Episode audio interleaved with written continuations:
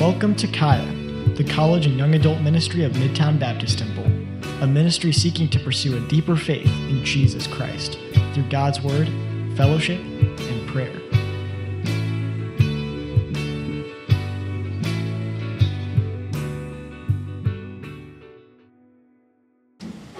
Okay, Acts chapter 22, verse 19, it says, and we, you guys remember the setting here. Do I need to back up and paint that picture for you? Paul is, uh, you know, preaching. He's preaching to the Jewish people. Uh, he's been captured by a chief captain, and he's being kind of drug away. Uh, he asks the chief captain to give pause for a moment that he might turn to the crowd and address them. And he preaches the testimony of his own salvation. He basically tells them how he came to faith in Jesus Christ. And here we are at this moment where Paul, you know, they've been listening, the, the crowd has been listening, they've been attentive, they've been hearing him, they've been, they've been maybe even agreeing with him up to this point. He's talking about how he came to know Jesus on the road to Damascus, and he's saying all these incredible things, and they're listening, they're paying attention. So, so he's addressing the crowd, and they're, they're hearing him out, and then he comes to this point in his testimony where he says something that catches them off guard, that they're not ready to hear, that the crowd is not ready to hear. And that's where we're at right here, verse 19. And I said, Lord, they know that I imprisoned and beat in every synagogue them that believed on thee. And when the blood of thy martyr Stephen was shed, I also was standing by, and consenting unto his death, and kept the raiment of them that slew him. And so what he's saying here is that once upon a time, before he knew Jesus Christ as his Savior, he actually participated in the, the persecution and the suffering of believers in Jesus Christ. And so, if you know anything about Paul and his past, before he knew Jesus, he was a persecutor of the church, and he would go and he'd find Christians and he'd imprison them. He'd drag them away. And in this instance of Stephen was actually a participant in his stoning and his death. And he's reminding them of that. But at the exact same time in the narrative, he's telling them, but there's something that changed me. I was once like you. I was once angry. I was once, once frustrated. I was once angry at all these Christians. And yet there was a moment where truth came to me and it set me free. Now, none of this has bothered them up to this point until this next statement that he makes in verse 21. And it says, And he said unto me, that's Christ said unto Paul, Depart, for I, will send thee far hence unto the Gentiles. Okay? And so the declaration that Christ makes over Paul's life is look, I'm not only going to save you and set you apart, but the work that I'm going to set you uh, apart for is to go to the Gentile people, the heathen, the dirty, the vile, those you once hated, those that you once saw as despicable. I'm going to send you to them that they might be set, set free and come to saving knowledge in me. Now, when he delivers that message on these Jewish ears, it was the line in the sand. It was the thing that they, they heard that said, no, that's crazy. We don't want any part of that. Now, we talked about last time we were together when we're sharing the gospel, we're sharing our testimony with other people, in every conversation, in every relationship that's centered on Jesus Christ, there are going to be, the, the lost are going to come to a place in that dialogue where they're going to hear something that's going to be very difficult for them to hear. It will be a proverbial line in the sand for them. And you're going to have to set that truth about who Jesus Christ is before them and let them come to a conclusion on their own. You're going to have to trust that work to the Holy Spirit. So Paul knows that this statement that he makes, it would offend, the, offend his hearers. Uh, particularly during this time where, where there was an escalation between the Jewish people and the Gentiles because of Rome's occupation of Jerusalem. Okay, tension was really high. And so what he said would have even more impact. And I, I want to point something out real quick, and, and it might be by uh, it might be a bit of a of a, of a, a, a throwback to what we talked about last time we were together. But I want to point out and I want to remind you that there are a lot of Christs in this world, right? There's a lot of false Christs. And I find it very interesting that the Jewish people were willing to hear all these things about Jesus until they heard something about Jesus that they didn't like. And everybody wants their own flavor of Jesus Christ. The Mormons have their own flavor of Jesus Christ. The Jehovah's Witnesses have their own flavor of Jesus Christ. Even the liberal world, who would not even profess Christ, has their own version of Jesus Christ. And I want, to, I want to tell you that that the only version of Jesus Christ, the only real truth, is the truth of Scripture. Amen. And any t- we can't just call anything Jesus. Jesus isn't the brother of Lucifer, which is what the Mormons believe. Okay, the moment you believe in a Jesus that's any other Jesus than the one of Scripture,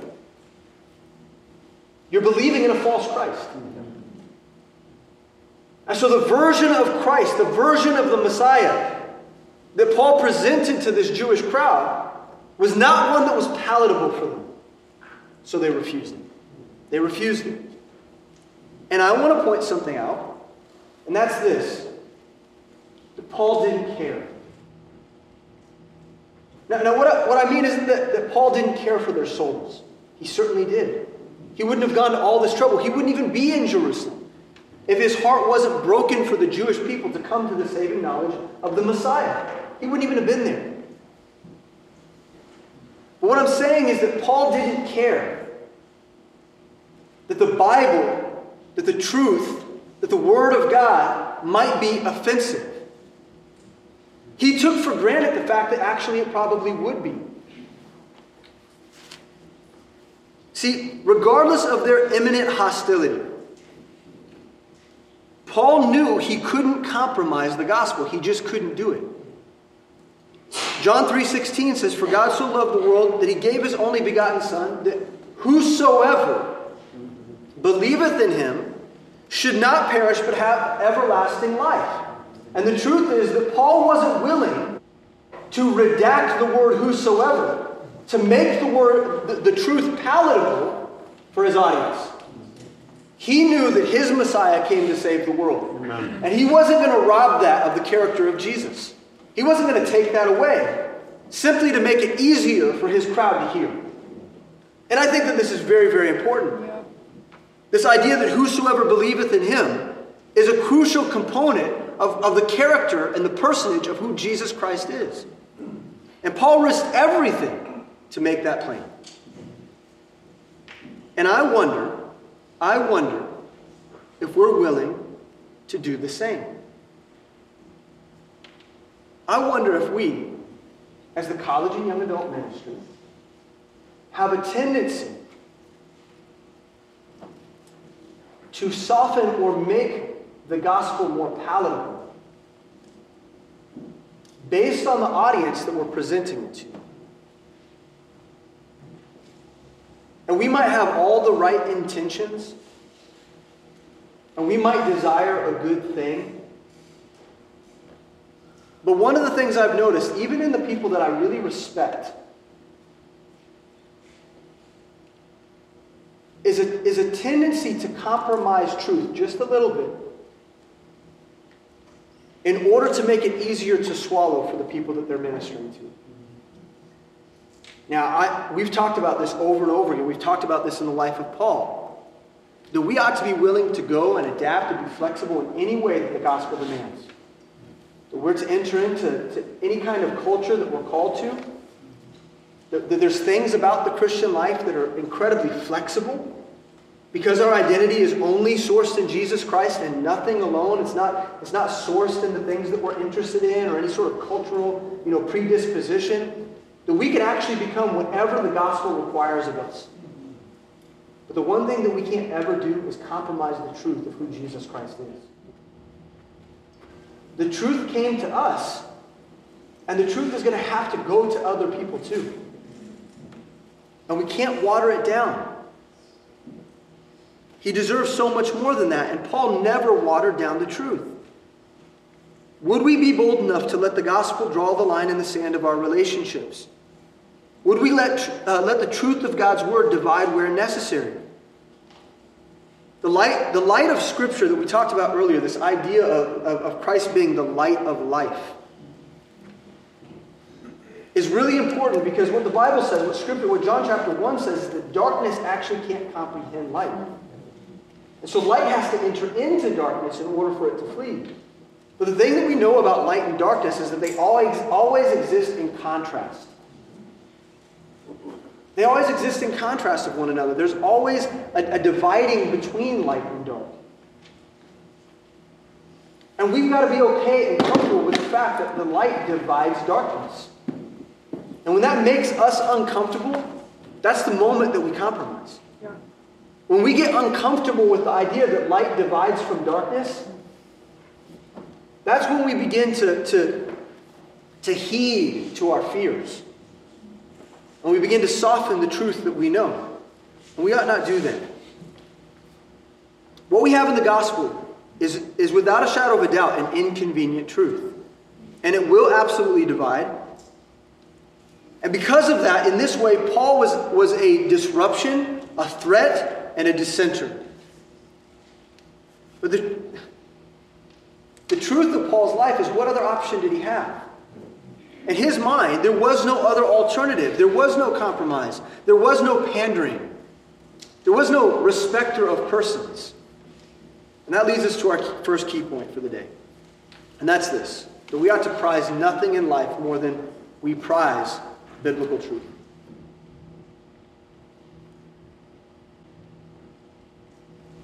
Prize nothing in life more than we prize biblical truth.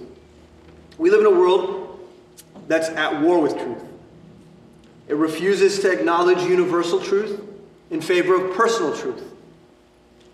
And what this means is that individuals determine what is true for themselves, even if that means refusing scientific, sociological, and especially biblical truth. Everyone's looking for my truth, and that changes from day to day. Doesn't it? What my truth is today is different than my truth tomorrow. I change my mind, I'm fickle, I'm a human, and I do whatever's convenient, I do whatever feels good. That's what I do. And that's the way our world functions today. Is that truth is flexible. And I don't need a universal truth as long as I have my own truths. And this is never more true than over the issue of sex and gender. It's the most obvious version of this that we could possibly come up with. Is that we live in a world today that I, I get to be whatever gender that I feel like psychologically. And so the, the, the, the crazy thing about this, the, the irony of the whole thing, is that what the world is saying is that Christians refuse science. That Christians are somehow backwards and that they that they're some, somehow unscientific in the way that they think. And yet this is the exact same audience that looks at biology and says no. They look biology straight in its face and says, no, actually the greater truth is the truth of feeling, and feeling is how I feel psychologically. And so now even worldly forms of truths are out the window.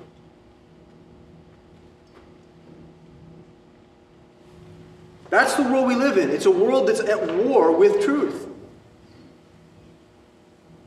The Bible, and listen, the Bible itself is the greatest enemy of the 21st century. It's the greatest enemy. And as soon as, and as soon as the truths of Scripture can be pushed out into the periphery, the sooner the world thinks they're going to get everything that they want, they'll get their tolerant world, right?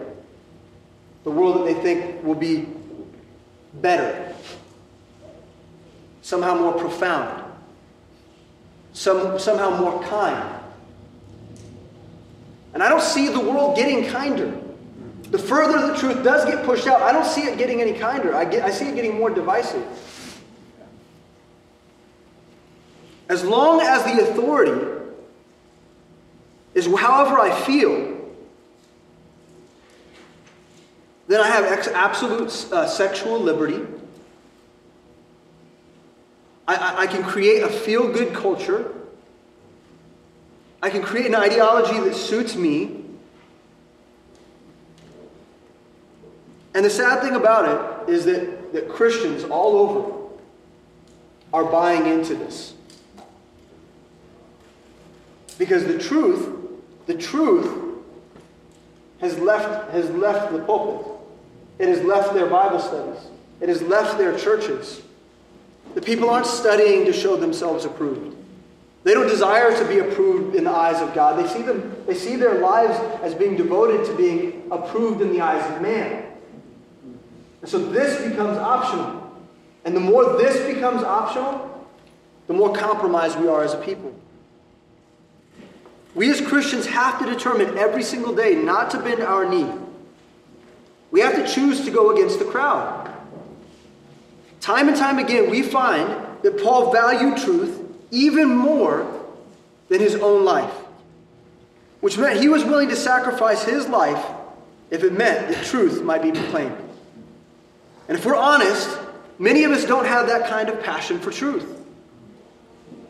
Our passions in life are a good career, good education, good, good job, beautiful family, a financially safe future, friends that accept us.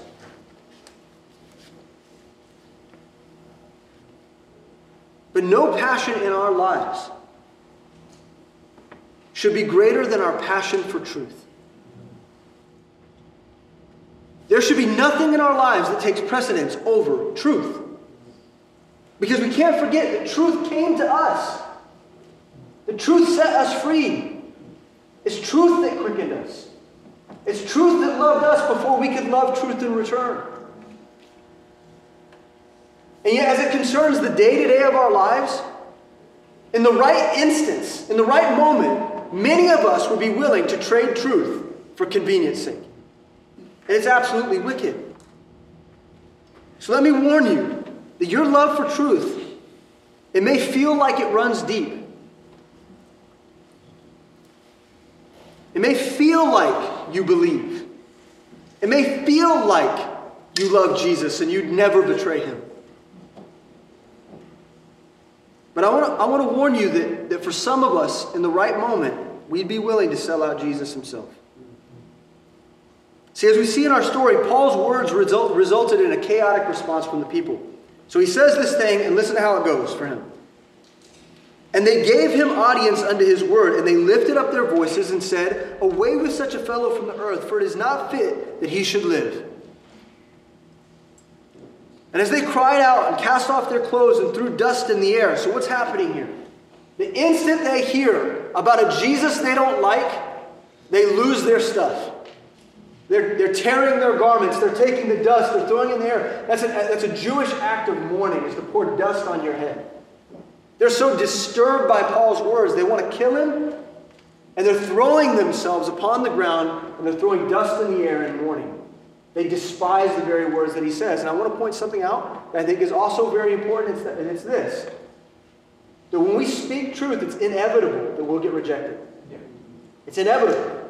We're going to get rejected. If there's anything that we've learned from Acts, is that when we speak truth, we're going to get rejected.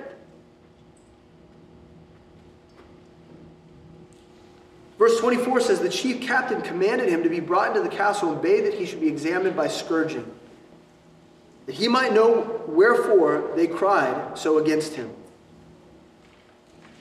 So, this scourging, this scourging was a little bit more than anything Paul had probably quite experienced. See, Paul wasn't afraid of getting beaten for truth's sake. Okay? Paul wasn't afraid of losing his life, and Paul wasn't afraid of the scourging. But I want to I want to say that the scourging itself is a little bit different than a, than a standard beatdown, than the standard beatdown that Paul experienced. I mean, the man's been stoned, right? He'd been beaten before, he'd been whipped, put in prison, put in prison cells. Yeah, he's been through some stuff. But boy, this scourging, this thing is, is, is pretty nasty. Jesus experienced a scourging. A scourging is a Roman whip, it's a short whip, okay, with, with many different uh, leather extensions coming off the whip. Now, embedded into the leather would have been sharpened bone and metal fragments. And the idea is that this wasn't like a standard crack of the whip. This was a whip that you would slam against the body with the intent that those metal pieces dig in, and then you rent it off the skin. And so, what would often happen is that ribs would be exposed, intestines would be exposed, muscle tissue would be exposed, and a lot of times it would lead to the death of the individual being scourged. And the chief captain says, Look, we're gonna let's scourge this guy and examine him. And what they meant by that was that they were to try to beat some truth out of him. So he'd given him this audience with the Jewish people, and he spoke, and nothing was resolved. And the chief captain just couldn't have an uproar in his city. And so he was going to get to the bottom of the situation. And so scourging seemed like the best way, the best torture device to get the real truth out of Paul. What's going on? Who are you? What are you doing here? Now, I want to I want to say that Paul probably did not fear the scourging. But I bet he wasn't looking forward to it. I don't think that he was like anticipating it with joy, not in the fleshly sense, maybe in a spiritual sense, but I don't think he was stoked about it.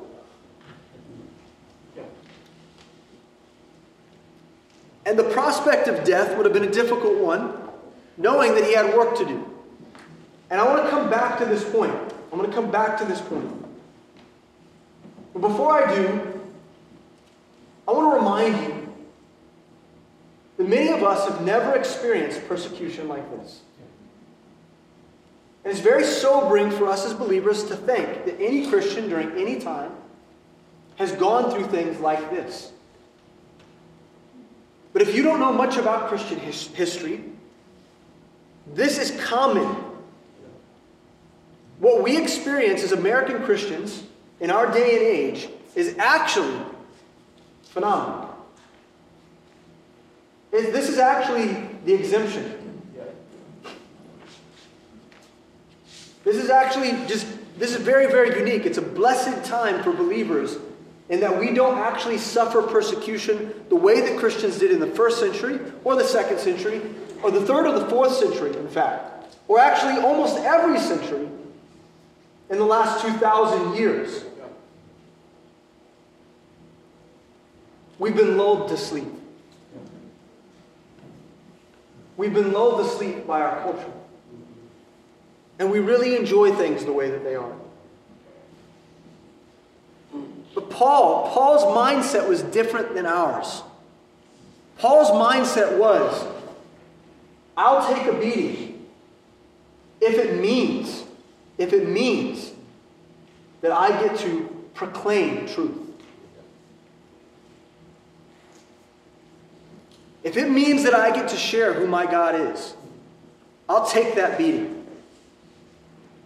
In 1948, not so long ago, Romanian evangelical pastor Richard Wurmbrand, having become a Christian just 10 years earlier, publicly stated that communism was a threat to Christianity, which it is.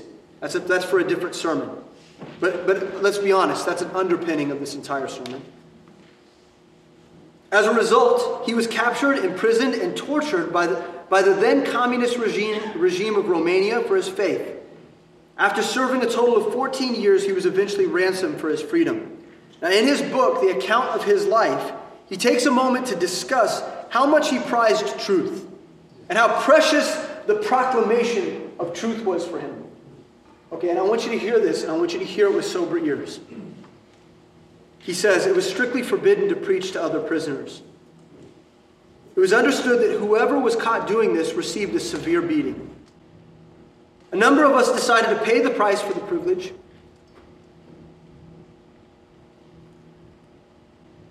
To pay the price of the privilege for preaching. So we accepted their communist terms. It was a deal. We preached and they beat us. We were happy preaching and they were happy beating us. So everyone was happy.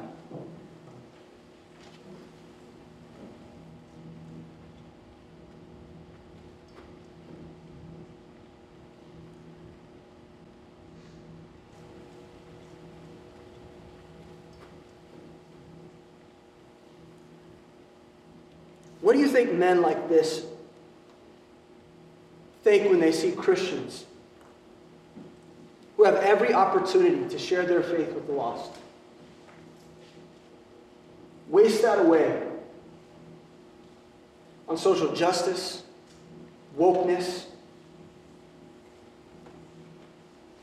tainted terms.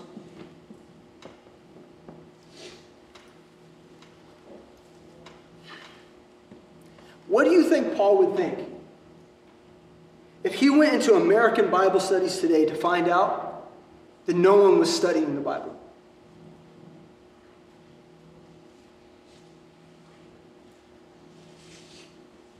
Key point. proclaiming truth will always have consequences. And for us, we might be so privileged in our world that when we preach the gospel, the worst consequences that we might face is, is the reject, social rejection by other people. So maybe we're pushed out of a, a sphere of influence or a group of friends, or we might be castigated by those that we love. So be it. That's light. That's light. That burden is so light. But I want to say to you that in our lifetime, look, this was 1948 that Richard Wurmbrand experienced this. In our lifetime, we could experience very similar things. God has never promised us that we won't receive beatings. He told us to anticipate them. And I'm not here to speculate how America could ever go that direction. I'm not here to do that. My point is, is that we need to be ready. And that we need to be willing to proclaim truth regardless of the consequences that come with it. For those of us who claim to be disciples of Jesus Christ, have we resolved in our heart this very truth? It's important that we work over it in our mind over and over again. Because let's, let's be really honest. The disciples themselves told Jesus, hey, no matter what, man, we're in your corner. We got your back. No matter what goes down. Okay, but then the moment Jesus gets arrested, they're gone. They're, they're nowhere to be seen. And we're not any different than that. We sit around in our comfortable pews. I mean, in here, maybe not so comfortable, but I mean, compared to other places I've been. I mean, listen, uh, to, to that point, in India, I saw I saw eight-year-old boys sitting on concrete floors for eight hours taking notes, LFBI level content that we're teaching to pastors and training pastors. And these little boys had the privilege of sitting in. And I'm talking about 8, 9, 12, 13 year old boys taking notes from a translator for eight hours at a time in scorching heat. Like I could hardly handle it. And I'm like, I'm standing up, I get to move around. See, they value truth so much. It was like water in a dry and thirsty land. It was like honey on their tongues. They loved it. And we're so funny. For us, Bible study attendance is optional. Going to church is optional. We can call ourselves Christians. We can walk around, and proclaiming the gospel is optional to us. Telling the lost world, it's like no big deal. Like we, we get in our cars and we go places and we don't, we're not thinking to ourselves, I wonder if I'll have an opportunity. We think to ourselves, how busy am I today? Such a busy day. Got so much to do. So many errands to run. We're not thinking, man, there's so many, there's so many lost people. There's so many people I've got to tell the truth to today. There's something broken in the way that we think, y'all. It ain't right. But Paul, he was resolved. And the chief, the chief was now ready to interrogate Paul through the means of torture. And so they prepare to scourge him. And in their mind, Paul was, you know, he was an instigator and, and they had to deal with it. You know, Paul had been beaten many times at this point in his life, but, uh, but he knew that the scourging might be the end of his life. This might be the way that he goes out. He recognized that this, this could actually be the end. And so he's got a card that he can play. And, and so even though, here's, here's the point I want to make, is that even though we ought to be prepared for any consequence that comes to, in, into our Christian life, we also need to be prudent. And we need to be wise. And Paul was wise in this moment. And Paul played a card. It was his last card that he could play. He had one option to get out of this situation. Now, if he had to die, he'd die. It's cool. But he had a card to play, and so he played it. In verse 25, it says, And they bound him with thongs. Paul said unto the centurion that stood by, Is it lawful for you to scourge a man that is Roman and uncondemned? When the centurion heard that, he went and told the chief captain, saying, Take heed what thou doest, for this man is a Roman. So, what happens here, uh, you got to understand culturally, is it's a big deal to be a Roman citizen. Okay, it gave you some extra benefits. The standard, you know, occupied Jew in Jerusalem did not have privileges that those that were Roman citizens had. And so at the time, th- these men didn't know who Paul was, and they didn't know that he was born a Roman. Paul's dad was Roman, and so he actually had the benefit of also having a Roman citizenship. He was born into his citizenship. And that was a really big deal. And he knew that it would exempt him from these beatings. He knew that being a Roman actually allowed him to avoid these types of situations because it was unlawful for him to be beaten before he'd been prosecuted. And so he plays that card. He plays his best hand. And I want to point out Paul's prudency in his decision making. So even though Paul wasn't afraid of death, in fact, he seemed to accept it. You know, in, in Acts chapter 20, he, he says that, that none, of, none of these things move me. Remember when he says that? None of these things move me, neither count I my life dear unto myself. In other words, long ago he accepted, eh, it's just my life. They could take my life, right? He'd accepted that, but he knew in this moment that if his body was to be, be beaten, and that his mind was stolen from him, and that his feet no longer worked, that he would be, he would be the opportunity to steward and preach the gospel would be taken from him.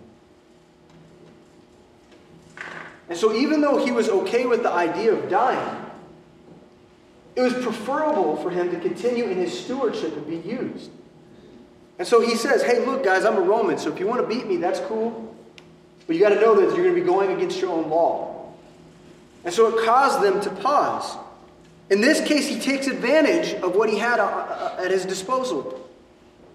And this reminds us of an important principle for the Christian who values and uh, the protection of truth and values their stewardship.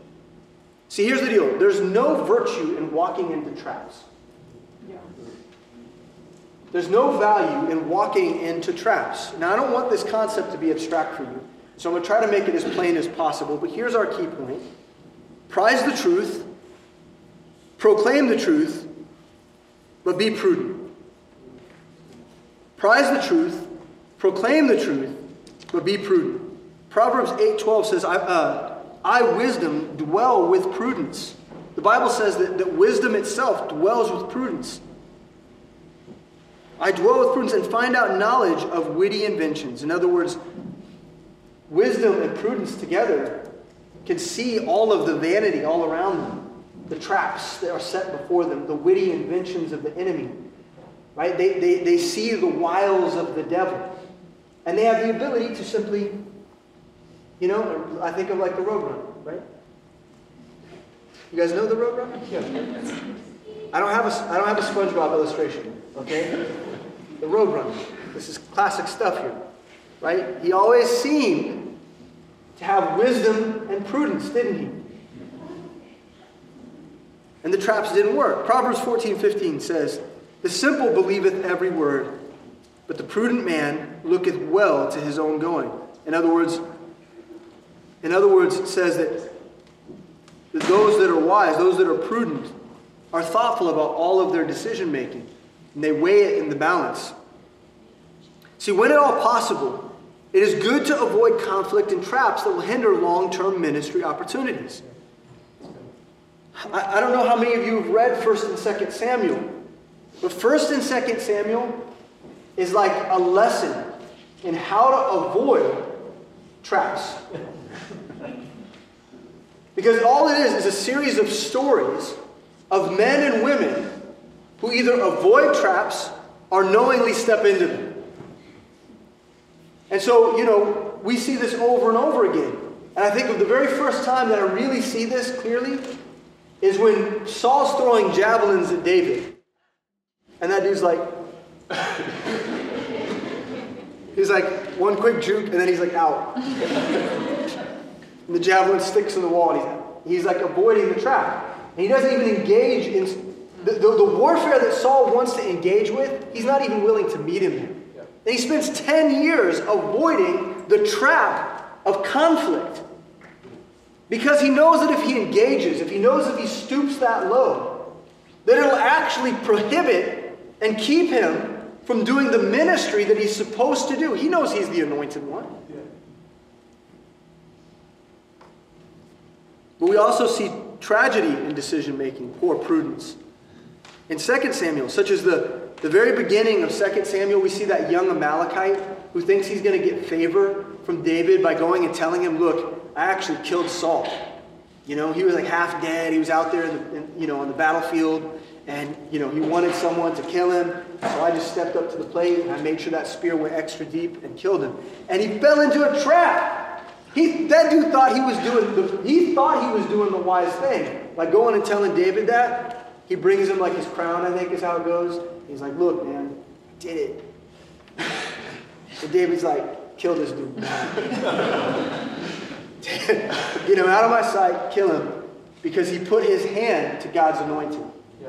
And then from there, you just see all these things. David starts falling into traps because he takes his eyes off the mission. And then he's, because he's no longer mission focused, now he's falling into traps. He's, look, I'm telling you, 1st and 2nd Samuel, these stories show us time and time again that avoiding conflict sometimes protects our greatest passions. Because we have to remember that our greatest passion is the truth. And so, even though we're not afraid of persecution, even though we're not afraid of consequences, even though we're not afraid of rejection, sometimes it's, a, uh, it's smart to avoid those conflicts and those trappings and those consequences that we might perpetuate the gospel in the future that we might be able to move forward in faith, that our ministry might have a long term impact. And so, and so, sometimes we have to choose prudence. These truths are going to be super important to the team that we're praying for in Vietnam. See, this is, this is how practical this is for us, because we're about to send a team of our, of our best friends to Vietnam which is a, as a communist country that hates what we believe, and they're going to have to be very secret about the, the way that they occupy that land, the way that they infiltrate the community, the times in which they choose to speak and not choose to speak, when to hold their tongue, when to speak up, when to be bold, when to be quiet. See, these for us, we think, oh, well, you know. No, they're going to know in an instant what it means to be prudent in the way that they behave. And we ought to pray for them. See, there's something to the famous quote by the philosopher Oliver Goldsmith when he wrote, "He who finds, uh, he, he who fights and runs away may live to fight another day, but he who is battle slain can never rise to fight again." There's something to that. As we carry truth into contentious world, into a contentious world, there's a paradox at work. We should be prepared to speak the gospel at any cost, but at the exact same time, we must show restraint. We have to recognize that the decisions that we make might risk future ministry. Okay, so like with your families, you don't have to die on every hill with your lost family members. I mean, some of y'all just want to fight with Uncle so and so about the gospel. Some of y'all just, the way you talk to your moms and dads, you guys are freaking jerks. I'm going to say freaking the way Daniel said it 27 times. Some of you guys are just jerks. And you're not, you're not prudent in the way that you behave yourself because you know what? You're not thinking about future ministry. You're not thinking that you've got to preserve this person's heart for the, for, for the sake of the gospel long term. We've got to be careful with the way that we speak. We've got to think through things. Romans 12, 18 says, If it be possible, as much as lieth in you, live peaceably with all men. So how do we know how do we know when to speak? How do we know when it's wise to engage in conflict? How do we know when the moment is right for suffering? Because sometimes the moment's right. We've got to ask ourselves the following question What is best for the gospel? And then after we've asked that question, we need to let the Holy Spirit give us the answer. That's how it works. What's the best thing for the gospel? To be silent? To speak up? To sit and wait?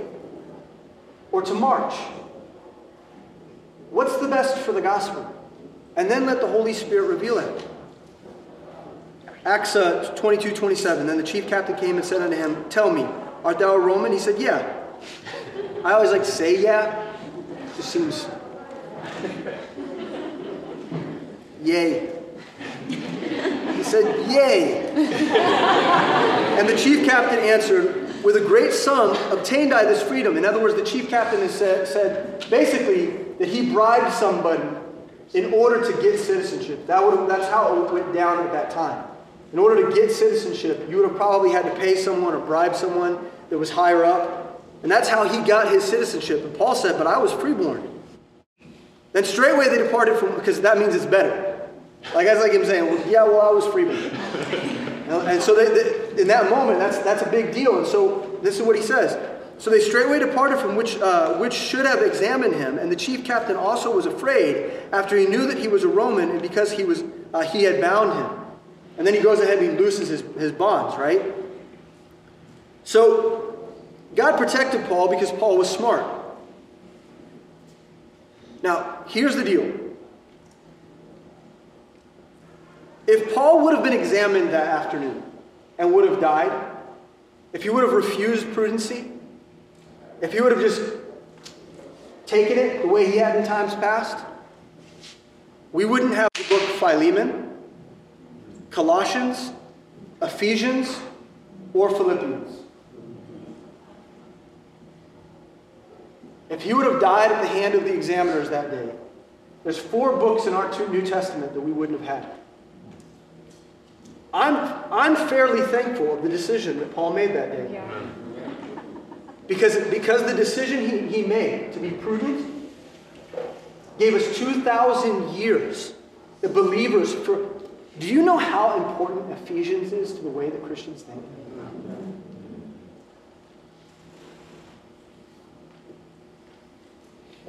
And we've got, we've got to recognize that some, sometimes it's good to hold our tongue so that we can fight another day. And I'm so thankful that Paul thought that way. So, what we discover is that Paul put his greater passion first in every situation, whether that meant life or death. His greater passion came first. And this brings us back to the introduction that if our mind is stayed on truth, and the prosperity and the protection and the proclamation of truth at any cost, then we will always make the decision, whether it costs us our life or it protects us. We will always make the best decision. And this is what we have to learn. Truth is that important. Where do your passions lie? Is the gospel, is the truth our greater passion? Does it dictate the way that we function in our reality? Or do we live, do we live by passions of other sorts? If you know that your passions have been wrong, then today is the day of repentance. And as we sing and worship, come forward and meet with someone and talk through the things that you've allowed to put that you've allowed in your life that you've put over truth. And that could be as simple as like, I'm not in God's word every day. You know, to me, I think of it as a spit in the face of Paul. That, that I don't read those letters every day. For those who bled and died that I have a Bible, it's such a slight to them and what they endured for our sake to not take that truth seriously. This is the mind of Christ. He bled and died that we might have it.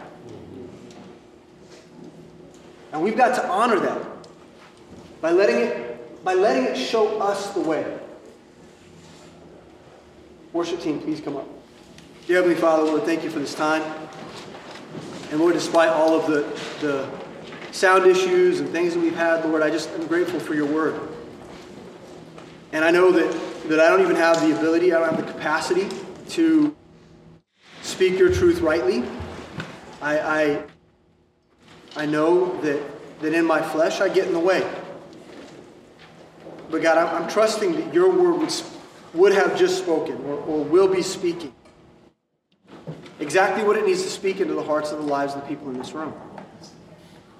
And if there's things in our lives that need to change, that we would be faithful enough and honest enough and genuine enough and desire truth enough to say, God, I'm wrong and you're right. I'm, I'm the liar. I'm the weak one. I'm, I'm the one that's, that's fallacious in my behavior. I'm the inconsistent one. You're the true one. And you've always been true. You've been true to me, and you've been true to truth. And you deserve my attention, and you deserve, you deserve me to speak your truth without robbing you of any of your character. So, Lord, teach me. Teach me what it means to be a proclaimer of your truth, to prize it above everything else.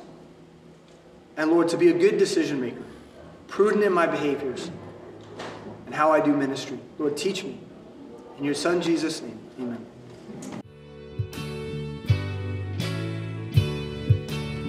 We hope that today's message encouraged you to follow Christ in His Word. For more information about Kaya, for service times, and information about our disciple making ministry, please visit our website at caya.live